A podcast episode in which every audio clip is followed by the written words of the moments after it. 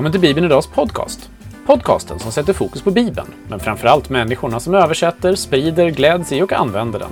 I dagens avsnitt möter vi Stefan Lindholm, lektor vid Johannelunds teologiska högskola, som intresserat sig för hur filosofi och teologi har mycket att tillföra i samtalet om ny teknik och artificiell intelligens.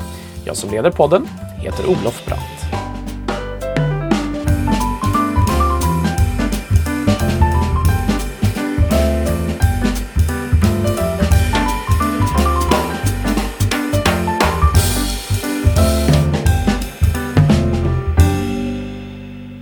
Var ni varmt välkomna tillbaka till Bibeln Idags podcast. Och idag så har vi med oss en gäst som heter Stefan Lindholm. Välkommen till podden!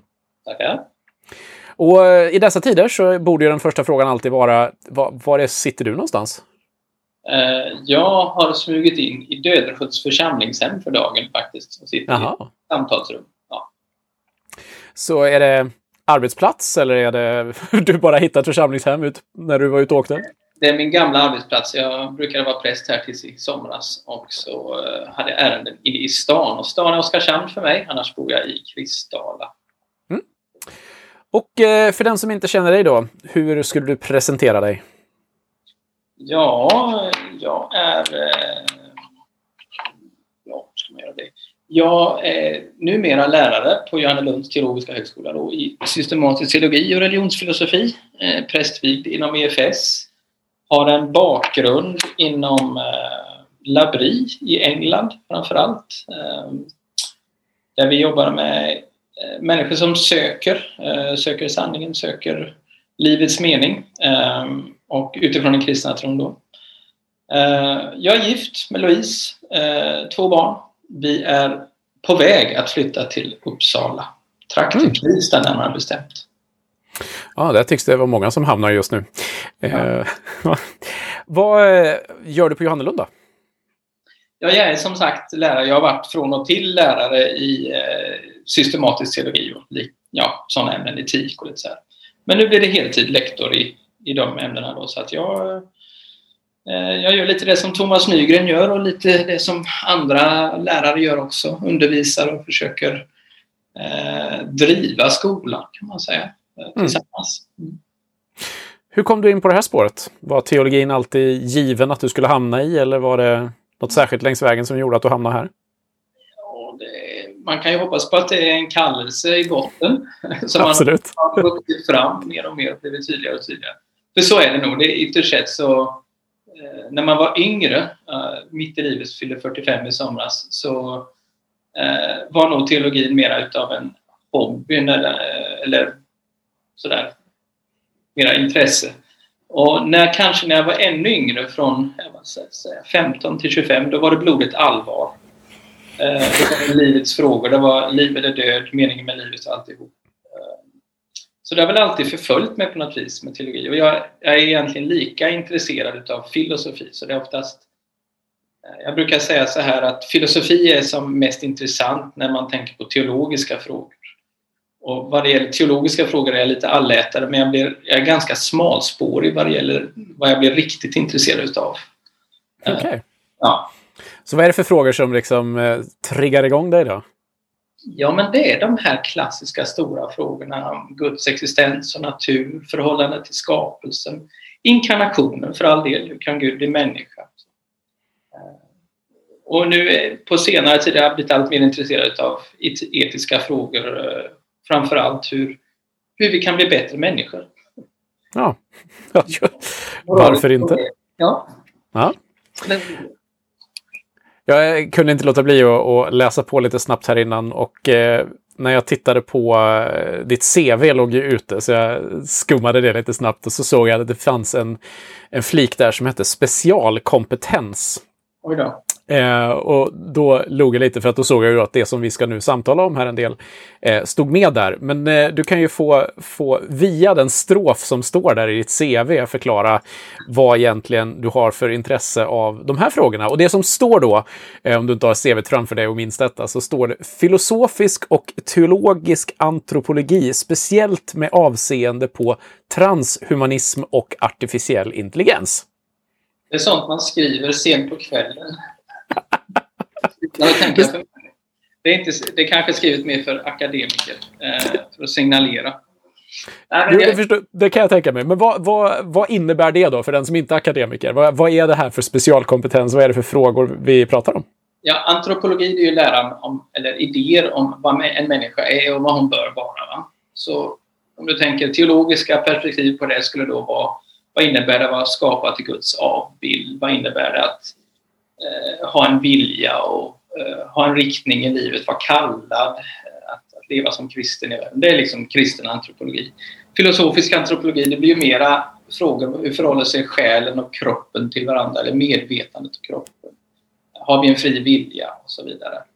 Traditionellt så har ju de frågorna hängt väldigt tätt samman, de teologiska och de filosofiska frågorna. Så att antropologi, för min del vill jag helst inte dela upp det i antingen teologisk eller filosofisk strikt mening.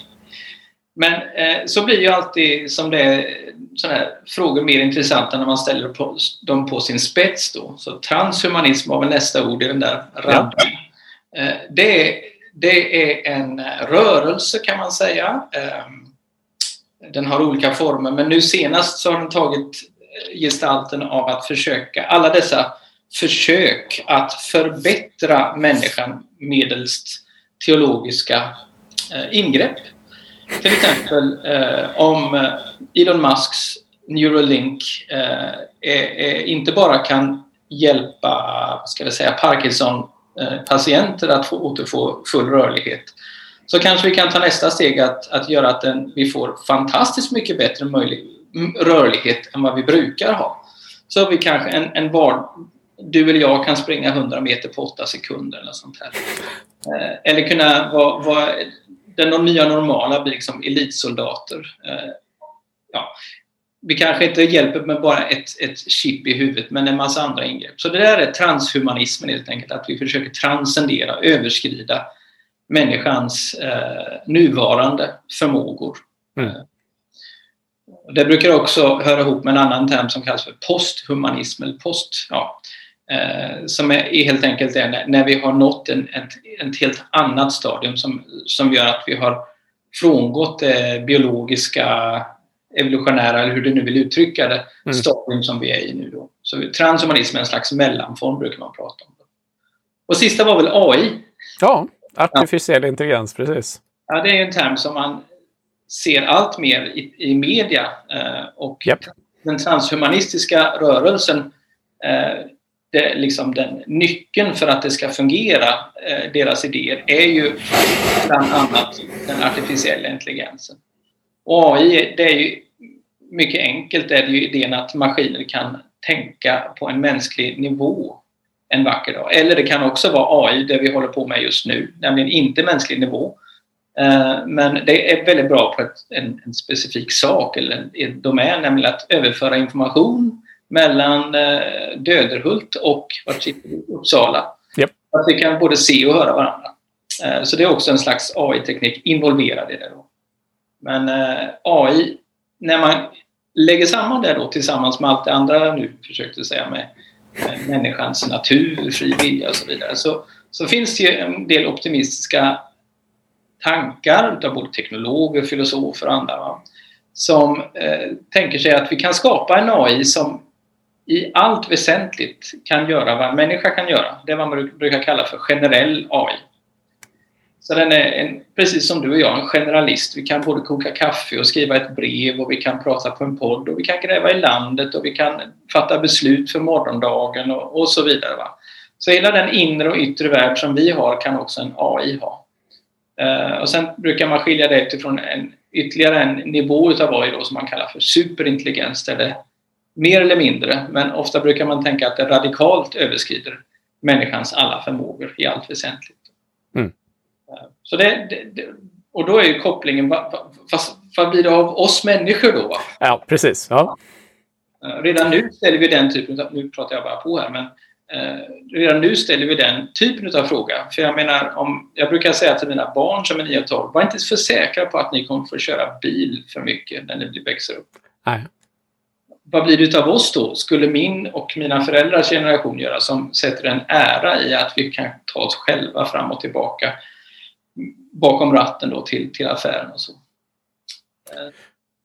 Men jag tänker att mycket, mycket av det du beskriver här när du liksom försöker beskriva vad både transhumanism och artificiell intelligens är, är ju saker som till stor del ändå ligger i någon slags framtid. Hur nära den är kan man ju såklart diskutera, men där alltså både att förbättra människan då i någon slags, ja men 100 metersloppet hade du som exempel, eller en AI som kan göra allt vi gör, eh, är ju en bit fram. Men vad, vad ser du om man... För jag tänker att mycket av det här finns ju redan spår av i samhället idag och i, i, i verkligheten idag. Vad, kan, kan du liksom koka ner det på, på sådana exempel för att se vad är det vi redan idag har som på något sätt eh, ten, tangerar det här?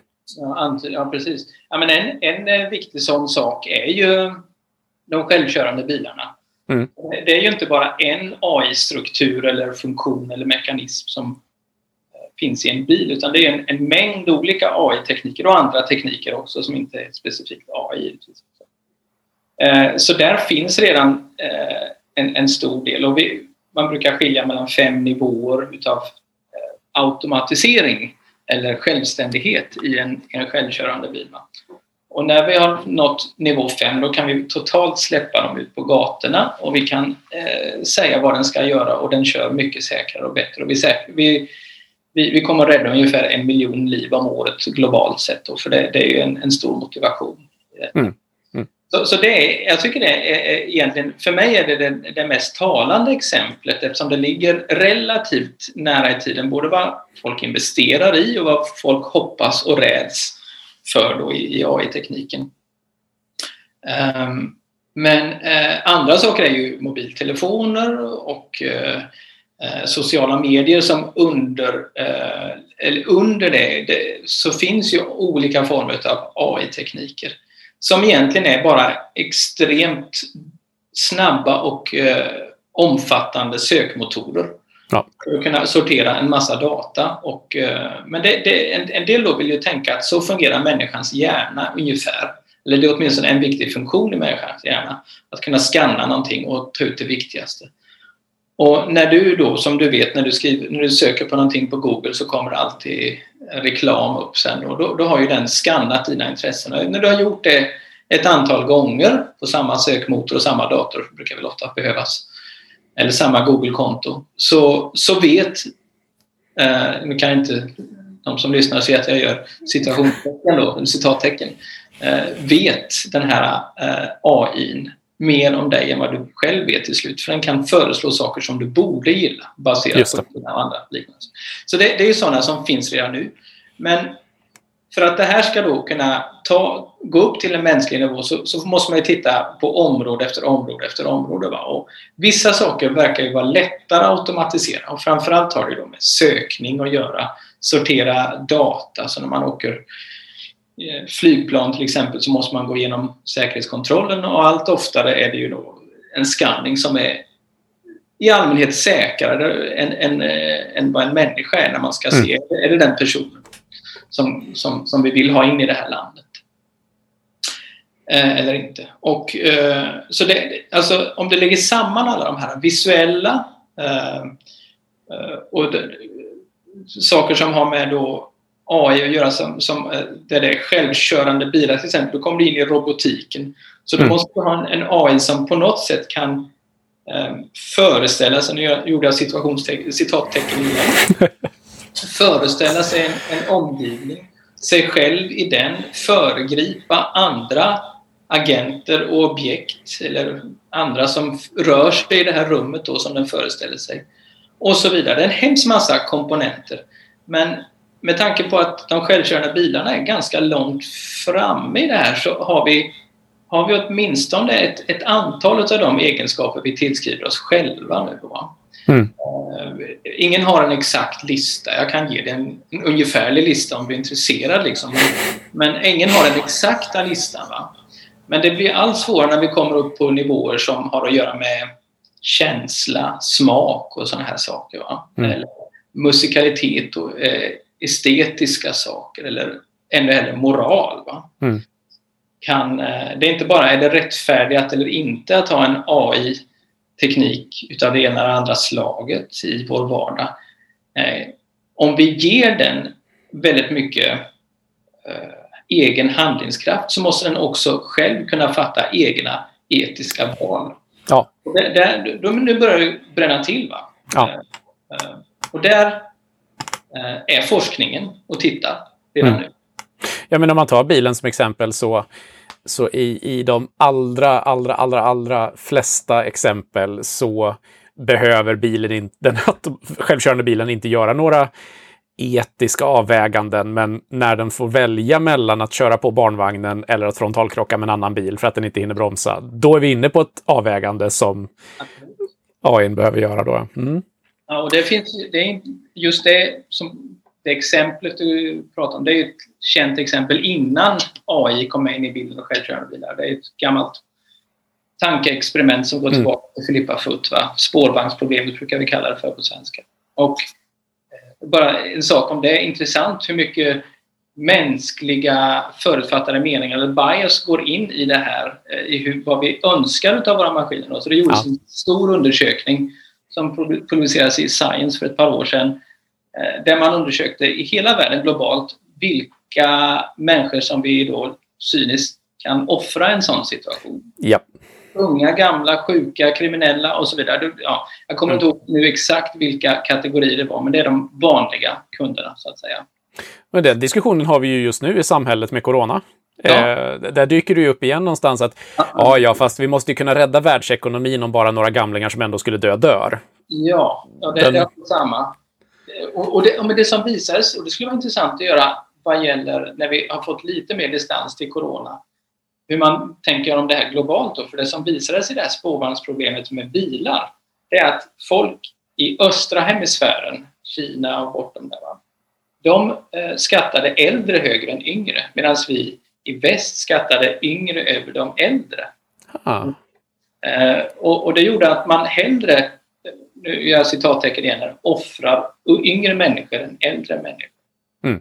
Eh, så det innebär, om, om man ska vara riktigt cynisk, så självkörande bilar börjar rulla i, i Kina och du kommer dit som västerlänning. Så om du är yngre så bör du vara lite mer på din vakt helt enkelt.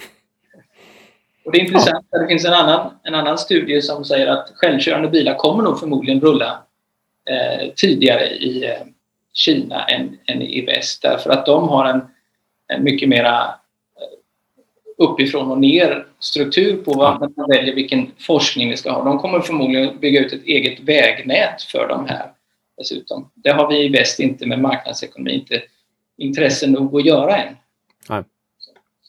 Men eh, om man då, det här är ju i allra högsta grad då ett, ett ganska, det vi har pratat om sista stunden här, ett ganska tekniskt ämne, det handlar om teknisk innovation och så vidare. Hur kommer liksom filosofin och framförallt teologin in i det här? Var, var, varför har du som teolog börjat bry dig om de här frågorna? Ja, men det är många som bryr sig om många viktiga frågor. Om jag kan, kan som filosof och teolog bry mig om någonting viktigt så, så det här är nog topp tre viktigaste frågorna, skulle jag säga. Eh, Så det är lite utav att jag bara blundar och så får jag se vad jag, vad jag pekar på på en tavla. Och så blir det här lite godtyckligt. Men det, det sammanfaller för mig med intressen om, om just människan och, och medvetande och sådär eh, väldigt starkt. Mm. Eh, och jag tror, jag tror det är där det är viktigt för många människor i vardagen också när de ställer frågor. Jag, vet, jag, jag brukar säga så här, jag vet ingen gång i världshistorien som man lättare med vem som helst kan få ett existentiellt samtal än om man börjar prata om teknik och AI. Ja. Alla fattar det. Vi sitter alla i samma båt, rik som fattig, vart vi än befinner oss i världen. Frågan ställs, vad är då en människa om allt vi gör kan automatiseras eller tas över av maskiner? Så det finns en väldigt existentiell, filosofisk och även då allmänt religiös klangbotten där. Då. Vi kan, kan, alltså om vi drar det till sin spets, eh, kan, eh, behövs religionen? Eller, Mm. eller tvärtom, eh, måste, om, om en AI ska bli på mänsklig nivå måste den också vara religiös. Mm, Kan, mm. eh, kan, kan en AI utföra en prästs arbete? Eh, Eller en, en religiös ledares arbete? Kan de be? Mm. Nu, nu drar jag verkligen till sin spets, men det, det är liksom människan och maskinen, skillnaden mellan dem. Det det, det, är det som är en av de grundläggande frågorna där både filosofi och teologi då kommer med. Och om man är någorlunda konservativ eller traditionell i sina uppfattningar om, om, eh, om den kristna trons anspråk eh, så tänker man ju att, att man är skapad till Guds avbild och att mm. det har eh, vissa möjligheter men också vissa ansvar med sig. Och man vet också med sig att vi inte lever upp till det här, det är det vi kallar för synd. Att vi, vi har fallit ifrån från den nåd eller den plats eller den position. Och vi vet också att det har satts in en frälsningsplan, en räddningsaktion från Guds sida då, för att vi ska kunna få del av härligheten som, vi, som har gått förlorad för oss. Och, och, och det, det, är någonting som är unikt för människor, trodde vi. Men tänk då om, om vi kan skapa någonting som är bättre än oss själva, då, då, då ställs ju också hela den här frågan på sin spets. Eh, inte bara om, om, om det fungerar, utan vad är sant och vad är falskt i det här? Mm. Så alla de stora filosofiska frågorna, vad är meningen med livet, var kommer vi ifrån och vart är vi på väg till exempel, då, ställs ju verkligen på sin spets här. Och teologiskt lika mycket då, eh, med frågan om människans eh, unika ställning i, i skapelsen. Mm. Men om man då snävar in det och, och, säger att nu ska vi ha en eh, kommission här i samhället och eh, statsministern ringer Stefan Lindholm eftersom du har en specialkompetens här i, i och så säger han jag vill ha med dig som, som eh, teolog i en kommission som ska fundera kring artificiell intelligens och där du på något sätt får ett ansvar att ansvara för att, att ha det teologiska perspektivet på det här. Vad, vad tänker du att du skulle tillföra i ett sådant samtal? Vad är det för någonting i inte bara att ställa frågorna så att säga, för att det, det, det, förstår jag ju att filosofi alltid har varit bra på och teologi också, men att var, varför ska det inte bara vara eh, de som bygger tekniken som ska vara inblandade i en sån diskussion för framtiden, tycker du? Ja, för det första så är det ju inte redan... Eh, nu är det inte bara teknologerna som styr det, som tur är, utan det är ju filosofer, sociologer, psykologer och teologer också. Mm. Och jag skulle nog ändå vilja säga lite, vi kanske ställer andra frågor, teologer ja. i synnerhet. Och vi påminner politiker och andra, eh, vad ska vi säga, i generell mening makthavare. Jag tänker att Elon Musk också är en makthavare, mm. en makt över människors liv.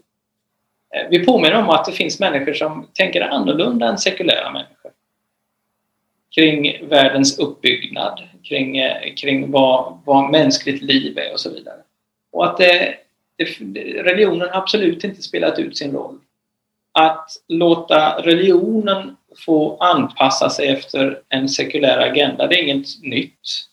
Men de flesta troende eh, tänker sig att det finns något problematiskt i det där. Mm. Eh, det finns alltid en, en, förhandling som pågår i alla tider mellan liksom den sekulära bildningen och så vidare eh, och den kristna tron i det här fallet, eller om du vill ta någon annan religiös inriktning. Mm. Och, och, och, den förhandlingen eh, går lite väl snabbt nu. Så en sak jag tror filosofer och teologer borde allt mer, som jag skulle göra, det är att vi kan sakta in den här. Vi, vi borde vara mer eftertänksamma. För att det jag har märkt i diskussioner det är att eh, det är som en svensk filosof som är väldigt eh, inflytelserik i den här AI-debatten, Nick Bostrom, eh, eller Niklas Boström från Helsing, Helsingborg ehm, som är professor i Oxford. Han, han, han, han, eh, han pratar om att vi behöver en philosophy with a deadline. En filosofi med en deadline, alltså en sista datum. Vi måste nu eh, koncentrera oss på de lösbara frågor som vi måste eh, som, som kommer att hjälpa oss att klara det här teknikskiftet och, och paradigmskiftet vi står inför. De riktigt stora frågorna, meningen med livet och så vidare, det får vi nog skjuta lite på. Därför ja. att vi har inte tid. Eh, bara, bara ren överlevnad. Mm. Annars kommer intelligent liv i det kända universum försvinna, om man, säger han om man spetsar till det. Eh, Sveriges kanske minst, mest underskattade personer också, men internationellt sett så är han en av världens mest inflytelserika makthavare också. Så att, eh, jag, skulle ställa andra frågor. Jag skulle liksom påminna om att filosofins roll är tvärtom Niklas Boström. Om du mot förmodan lyssnar på det här. Eh, eller åtminstone har varit det, nämligen att ta tid på sig. Mm. Eh, tänka efter, livets mening, det är ingenting vi svarar på snabbt. Mm. Eh, om vi behöver ta så drastiska beslut som, som nu eh, det verkar som vi behöver göra i och med det här teknikskiftet. Det i sig konstituerar ett skäl till att tänka långsammare och ställa ännu större frågor. För annars så blir det en slags eh, maktobalans mellan vad många människor tänker och känner på en, en magnivå men inte kan artikulera som filosofer och teologer har, har haft som uppgift att artikulera så väl som möjligt. Men då gör vi inte riktigt vårt jobb längre menar jag. Då. Mm. Och skulle man kasta in en brandfackla till så skulle vi kanske säga att det är inte bara de levandes de demokrati som är, är viktig här utan också de dödas eller ännu icke existerande demokrati, de som ska komma och de som har föregått oss nämligen. Um, som också har någonting att säga till om. Alltså, de, vi står i en tradition, uh, eller flera traditioner, och de har någonting att bidra. Det är inte bara det senaste. Mm. Uh, som har, också framtida generationer, mina barn och barnbarn, om 500 år och så vidare. Som vi måste tänka på. Så jag tänker kanske mer bakåt än framåt medan Eh, många av de här utav Nick Bostrom och andra, de tänker mycket på framtida generationer för hur vi ska kunna överleva. Mm. Jag menar att de, det är bara halva perspektivet. Då. Just det. Och var, tänker du att det specifikt kristna perspektivet med, med alltså, den kristna traditionen och Bibeln och så vidare, vad, vad är det för specifikt för, för frågeställningar men också för, för lösningar eller för... Eh, jag förstår att det är lätt. Det, det, det, är inte lätt att prata om billiga lösningar här och enkla lösningar, men vad, vad tänker du att, alltså som, som kristen teolog, att, att man på något sätt för inifrån den, den follan i det här? Mm, jag tänker nog vad gäller sådana teknologiska fenomen som finns mer i närtid, då måste man gå lite mer fall för fall framåt eh, självkörande bilar, eh, chip under, under armen, eller vad säger under huden för att kunna ta sig lättare på spårvagnen i Stockholm och så vidare. Eller spårvagnen har de inte i Stockholm. Ja, någon har dem. Ja, tunnelbanan eh, Så det, det beror lite på vad, vad, det är man pratar om. Jag, för det, det, är lätt att ge generella svar på ganska specifika utmaningar. Då, så att mm. det är lättare. Men de här större frågorna med, med superintelligens och generell intelligens, då, artificiell intelligens, då, då tror jag att det finns eh, eh, betydligt mer att säga generellt också givetvis. Eh, och det har att göra med att den, den, kristna tron menar inte att vi kan reduceras till våra beståndsdelar. Eh, mm. Den, den, den, säger att vi har ett gudomligt ursprung och ett gudomligt mål. Det, det är liksom, hur, hur mycket man än blandar om i grytan med de kristna idéerna och lärarna och praktikerna så går det inte att ta bort vissa saker och de gör ett, ett stort motstånd mot den här reduktiva eller reducerande tendensen som finns i AI-kretsar. Och den, kanske en av de värsta sakerna som jag inte har nämnt riktigt det är väl att AI tenderar att reducera en människa till hennes eh, tankestruktur Eh, mm. Eller, eller egentligen eh, så här istället kanske man kan säga det enklare. Eh, I flera år har vi försökt att kartlägga hjärnan och man tänker allt mer sedan 60-talet och framåt att människans hjärna är egentligen bara en komplex maskin. Ja. Och, och de här liksom överlappar allt mer. Till slut så kommer de att sammanfalla och bli en och samma sak. Det betyder att ja, transhumanisterna tänker jippi, då kan vi ladda upp våra medvetande eller vårt tankeinnehåll på en mycket säkrare silikonbas, kiselbas istället för vår, vår wetware, vår biologiska bas. Då. Eh, och vi kan leva för evigt, eller något sånt där. Va? Det är liksom en väldigt science fiction-artad lösning. Men, eh, men där, där säger jag ju stopp, inte bara utav rädsla eller sånt där, utan, utan rent principiella skäl. Det är inte bara om det fungerar eller något sånt, utan det finns principiella frågor. Alltså att vi är inte reducerbara till det här och det finns ett antal skäl för detta. Både filosofiska och teologiska. Mm. Så bara generellt alltså, den reduktiva genomgående tanken i AI-kretsar är egentligen det jag vänder mig mot mest, ska jag säga. Mm. Jag är så traditionell så jag tror att människan har en immateriell själ. Mm. Men jag tror inte att människan är en immateriell själ. Jag tror att människan är kropp och själ. Mm. Eh, och jag tror att den kristna kyrkan eh, teologiskt har de under de ska vi säga, de sista 20, 30, 40 åren återupptäckt kroppens betydelse och det är fantastiskt. Kroppens uppståndelse eh, och den kristna materialiteten, eh, att arbete är viktigt och så vidare. Det är en slags återupptäckt efter att vi har levt i lite en, en, en immateriell fångenskap i, där, där själen var det viktigaste. Och det har varit en oerhört viktig sak för den kristna kyrkan. Nu tar jag väldigt vitt och brett. Här, ja. Men jag skulle då säga att i och med att vi har återupptäckt detta har vi glömt vårt tal om och sätt att uttrycka och tänka på vad det är att vara människa i båda de här meningarna. Mm. Både som materiell och immateriell. En del tycker inte om ordet immateriell, det kan jag förstå. Det, det måste man inte liksom strida för mycket om. Men att det finns en reducerbar fysisk del och en icke-reducerbar eh, eh, icke-fysisk del, eller hur nu vi ska säga. Mm. Men båda är delar. Ingen av dem i sig är en människa. Och nu, nu blir jag lite väl filosofisk men en väldigt principiell invändning. Ja.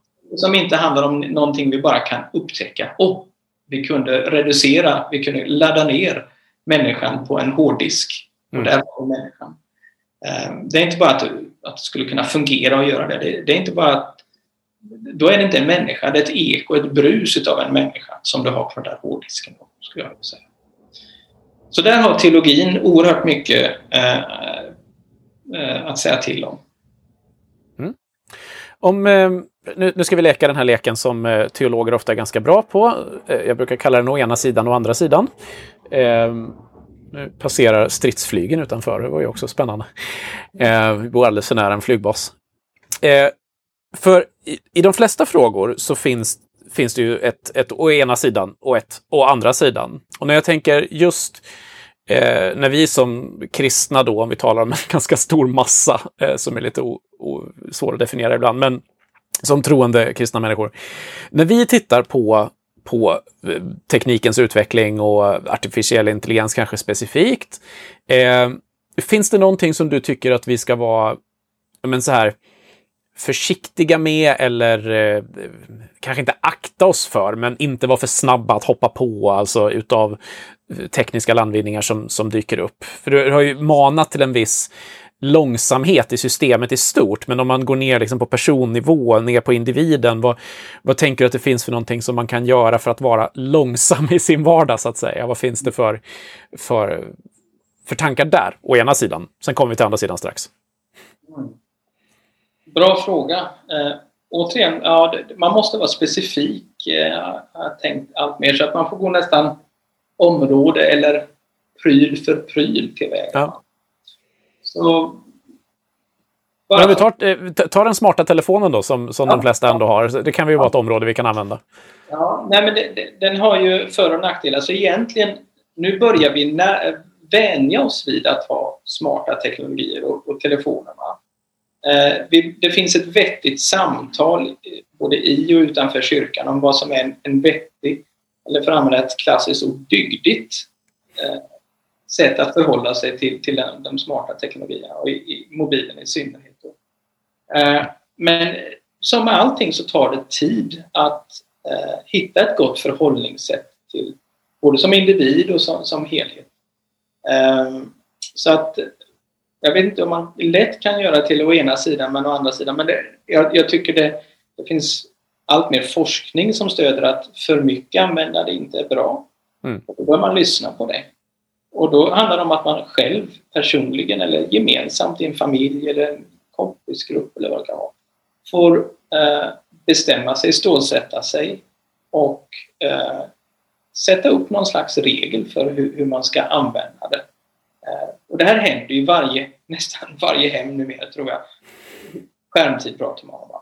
Mm. Som, som vi har upptäckt, det är ett alltför vagt begrepp, skärmtid. Ja. För när vi säger en, två timmar då som är någon slags rekommendation, vad jag förstår. Så dyker det alltid, alltid upp någonting annat. Jag pratar med någon på telefonen. Eh, går det en timme till där? Och så, ja, det ena med det andra. Så det är ett alldeles för vagt begrepp. Um, uh, så, så, att jag, jag, jag menar att det är en ständig förhandling då med, med de här teknologierna. Vad gör det för nytta för mig måste ju ändå vara frågan. Mm. För att risken med, med tror jag, nu, nu kan jag låta gammalmodig, risken med för mycket underhållningsindustri, för det är det som det, mm, till mångt och mycket kokar ner till. Va? Det, det Ja. är, det är att det, hur ska jag kunna uttrycka detta på något relativt diplomatiskt sätt? Ehm, det, eh, nej, det går nog inte att göra, men det har en, en risk med Ja. sig. Och risken är att vi blir förslappade, både intellektuellt och moraliskt. Mm. Och där tror jag kommer ha en, en hel del som kommer att säga emot mig, både med forskningsrapporter och så vidare. Jag kan kasta kanske en och annan tillbaka. Men i och med att vi kommer att kunna komma till en sån konflikt så innebär det att det är ingalunda en avgjord fråga. Mm. Så att jag menar att där är det viktigt att lyssna på olika åsikter. Inte låta allting gå. Eh, Eller det senaste är det bästa. Utan också återigen, vad, säger den, den äldre visheten som är äldre än mig själv? Eh, Nu pekar jag på mig själv. Va? Eh, nämligen, vad, vad, vad var det nu att vara människa egentligen? Ja. Vad vad var det nu egentligen det handlar om? Eh, Och hur ser mina vanor ut nu för, som, om, om jag in, eller, i jämförelse om jag inte hade haft de här teknologierna? Va? Den typen av större frågor tror jag var och en måste ställa sig i allt större grad. Eh, För teknologerna kommer alltid att vara steget före. Mm. Du har glasögon på dig. Om en tio år kanske det finns en, en skärm på den och en röststyrd inbyggd teknik som är bluetoothad till, till din frontallob eller något sånt där. Va? Kanske lite längre än tio år skulle jag tro. Men, men eh, tekniken finns där. Det är bara om marknaden vill köpa det. Ja. Men, ja, så, så där, alltså det, det finns allt. Teknologin kommer alltid att vilja ta ett steg till. Vi måste alltid tänka, är det rätt att ta det här steget? Är det, är det både försvarbart och är det bra för någonting? Mm. Så jag menar, smarta teknologier räddar liv, otvivelaktigt. Mm. Och det förstör liv också, otvivelaktigt. Så det finns, det är varken, liksom det, det är inte neutralt, men det, det, det, det, det beror på hur det används. Behåll det goda, som Paulus säger. Här är lite intressant för att min upplevelse har ju varit att vi på något sätt i stora delar av, av mänskligheten i, i Sverige på något sätt bara har vi, vi, har, vi har utan egentligen reflektion bara gått vidare till att alla, alla nu har smarta telefoner i stort sett. Eh, det är klart att det finns undantag, men i stort sett. Och vi, vi har på något sätt svalt tekniken, vi har svalt och gått, gått med på, på den här vägen, men vi har gjort det successivt. Eh, lite grann som den klassiska bilden, bilden av grodan och det kokande vattnet. Eh, Stoppar du grodan i en, i en sval kastrull så ligger den kvar. Nu gör den ju troligtvis inte det, men eh, bilden är väl densamma. Eh, men det som hände här nu med, med corona var ju fascinerande då i att plötsligt var vi tvungna att alla kasta sig in på digitala möten och då plötsligt började det pratas om att, att det var, vad skönt hade varit att ha en normal fikarast med vanliga människor som sitter och pratar. För när, när på något sätt teknikskiftet skedde över en natt var det ju inte riktigt, men över en månad. så att alla möten blev digitala. Då blev vi på något sätt mer medvetna om det fördelarna med det. Jag slapp sitta på tåget i fyra timmar. Men också nackdelarna med det. Eh, så det är lite, jag tycker det är väldigt fascinerande utifrån den upplevelse som vi på något sätt nästan allihopa i världen delar. Att föra den diskussionen just nu. Vad är det vi har under tio års period när lanserades iPhone? Det är väl tio år sedan snart. Vad, vad är det som på något sätt har, har vuxit på oss under den perioden som vi nu kan få syn på i det här? Eh, Ja, verkligen.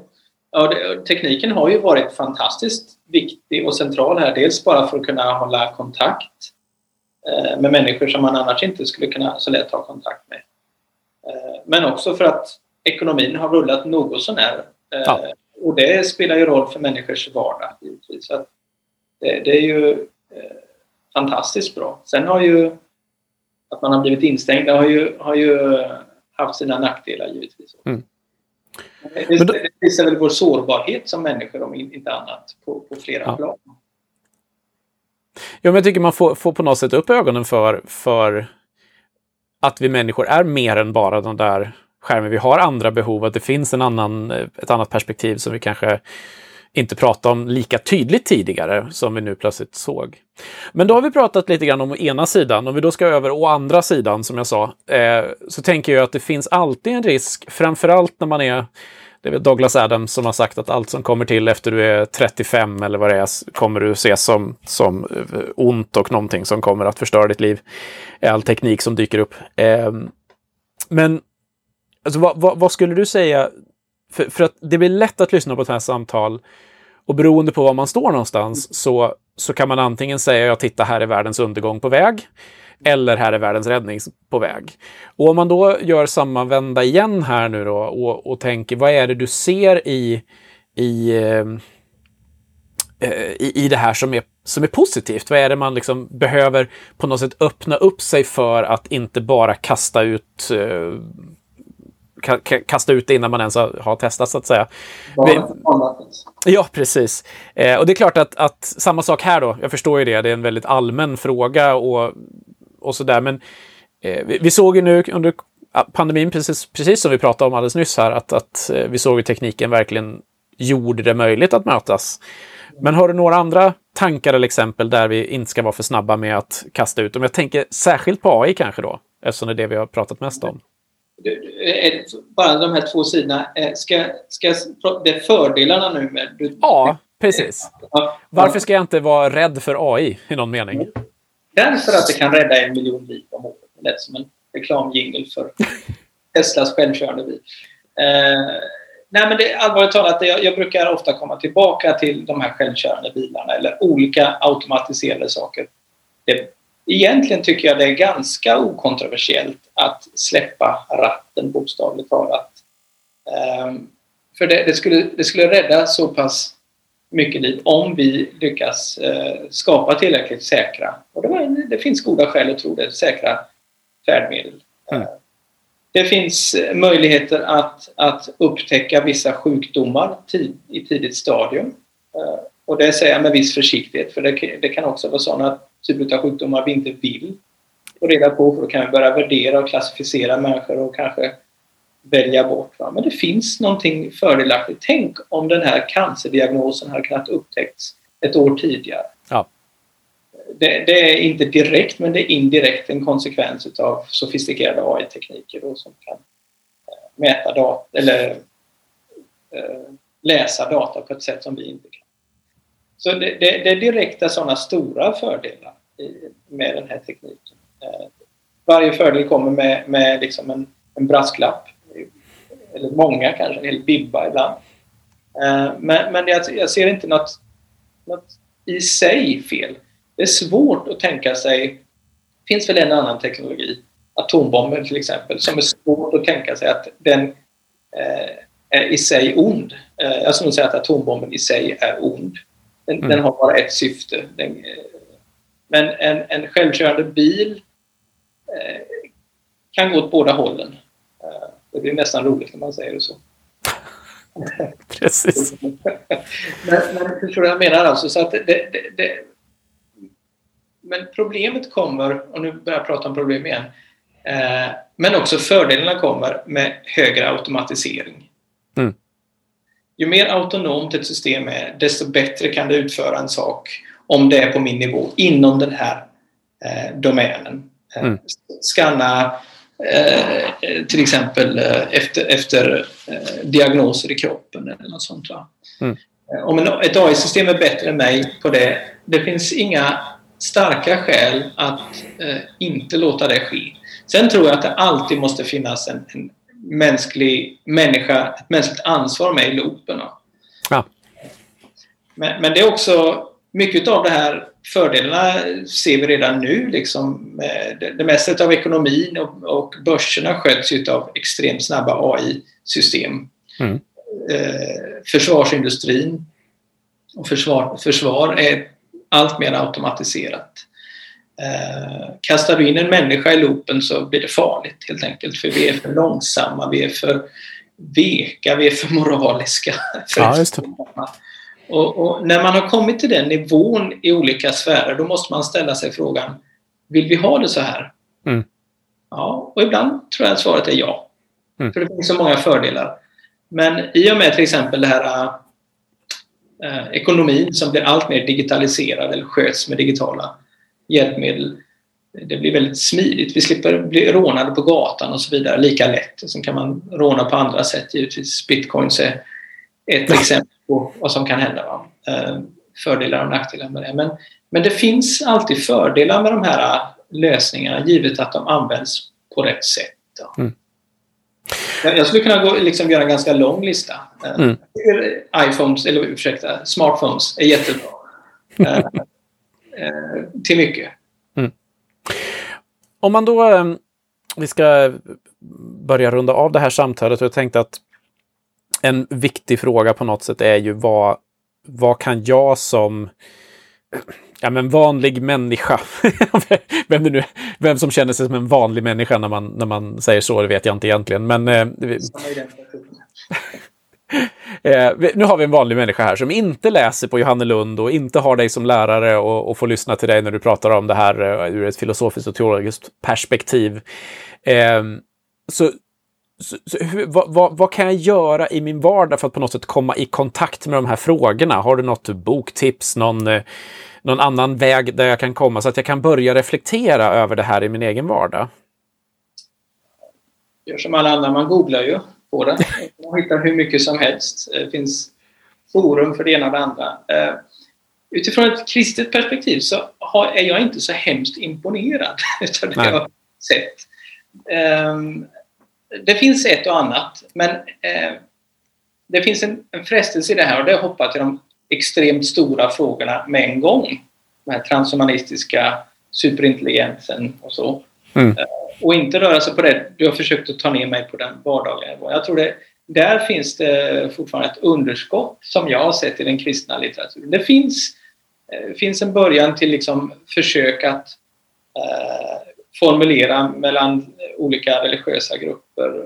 Det finns, eh, kanske kan lägga några på, på hemsidan sen. Jag kan skicka mm. några länkar och så här, lästips. Uh, Vi lägger in det i beskrivningen i podden. Ja, ja uh, jag skriver en bok. Ja. Faktiskt. Om detta. Det ska bli en liten, uh, försök att vara en ganska kort bok. läsbar förhoppningsvis som tar upp mycket, många av de frågorna vi har tagit upp här. Eh, en slags sammanfattning på svenska dessutom. Eh, så att eh, jag har inte så jättemånga bra boktips förutom kanske John Lennox senaste bok som jag har börjat titta på. Det är många som pratat om. Eh, brittiske eh, matematikern och apologeten John Lennox skrev en bok som heter 2084. Finns inte översatt än, det är kanske någonting för att jobba på eh, som tar upp många av de här frågorna. Eh, både det stora och det vad ska man säga, mer nära perspektivet. Mm. Så det, där är väl någonstans att börja. Det jag har sett i övrigt i litteraturen är, är min, det är min reflektion det här. Det, det finns undantag, men de är inte så många som man skulle önska. Det är att antingen är det ganska, vad ska man säga, sekulärt drivna teologer. De försöker anpassa den kristna tron och, och se det här mer som ett spännande kontaktyta där man kan utforska mänskligheten, hur vi kan gå vidare och bli mer teknologiska och så vidare. Och då blir det inte så eh, spännande tycker jag alltid. Det är spännande att läsa som tankeexempel men det är inte så mycket, det hjälper inte läsaren så mycket.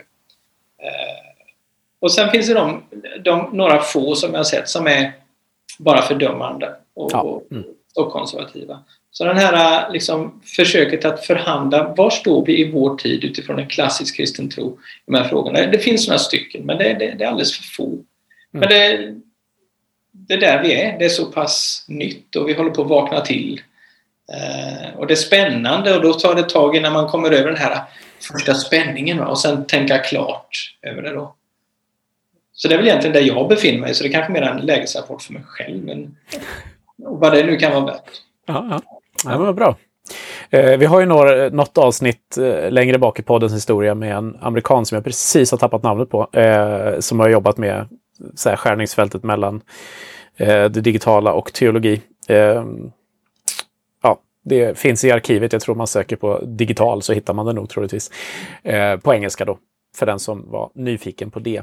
Ehm, ja, men då ska vi eh, ta och eh, tacka varandra för samtalet. Eh, vi tackar er som har lyssnat och hoppas att det har eh, både varit givande i tankeverksamheten men också varit tankeväckande för, eh, för diskussioner i, i sammanhanget där du står. Och eh, som alltid när jag pratar om, om eh, teknologi och det digitala och så vidare så brukar jag eh, fastna vid punkten att eh, var inte för, för snabb åt något håll. Var inte för snabb att säga att allt är eh, av Satan så att säga. Eller att allt är gott bara för att det är nytt. Utan var nyttigt skeptisk och eh, var beredd att fundera. Eh, är det någonting du tänker på som eh, du vill ha med som, som slutord i, i diskussionen? Jag tror jag har sagt mer än tillräckligt. Vad så här, berömt sista citat liksom så här för... ja, för att tillbaka något. ja, men då tackar vi, tackar vi dig Stefan för din tid och vi tackar er som har lyssnat. Eh, till vi hörs igen får ni ha det alldeles utmärkt hoppas jag. Hej!